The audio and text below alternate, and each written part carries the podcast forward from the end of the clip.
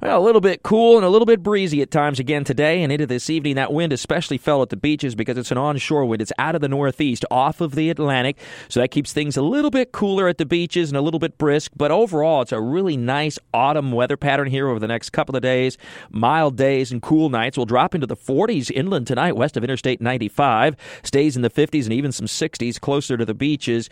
And then uh, staying kind of cool tomorrow in the lower 70s. Then we start a warming trend on Thursday. We're up to 72 and then especially mild Friday and Saturday between 75 and 80 degrees for highs on Friday and around 80 on Saturday. That'll be ahead of the next cold front, but that won't be arriving until at least Saturday night and perhaps not until during the day on Sunday. That will bring some chillier air and a few showers, but you might have noticed I haven't talked much about rain in this weather discussion, and I don't see that happening anytime soon as far as any widespread significant rains. There will likely be a few showers accompanying that cool front over the weekend, Saturday night into Sunday, but it will not likely be be significant rain. And so we're now going into a stretch of several weeks in many neighborhoods without much rain. Uh, it's not unusual this time of year. It's the driest time of the year, but uh, but dry nonetheless.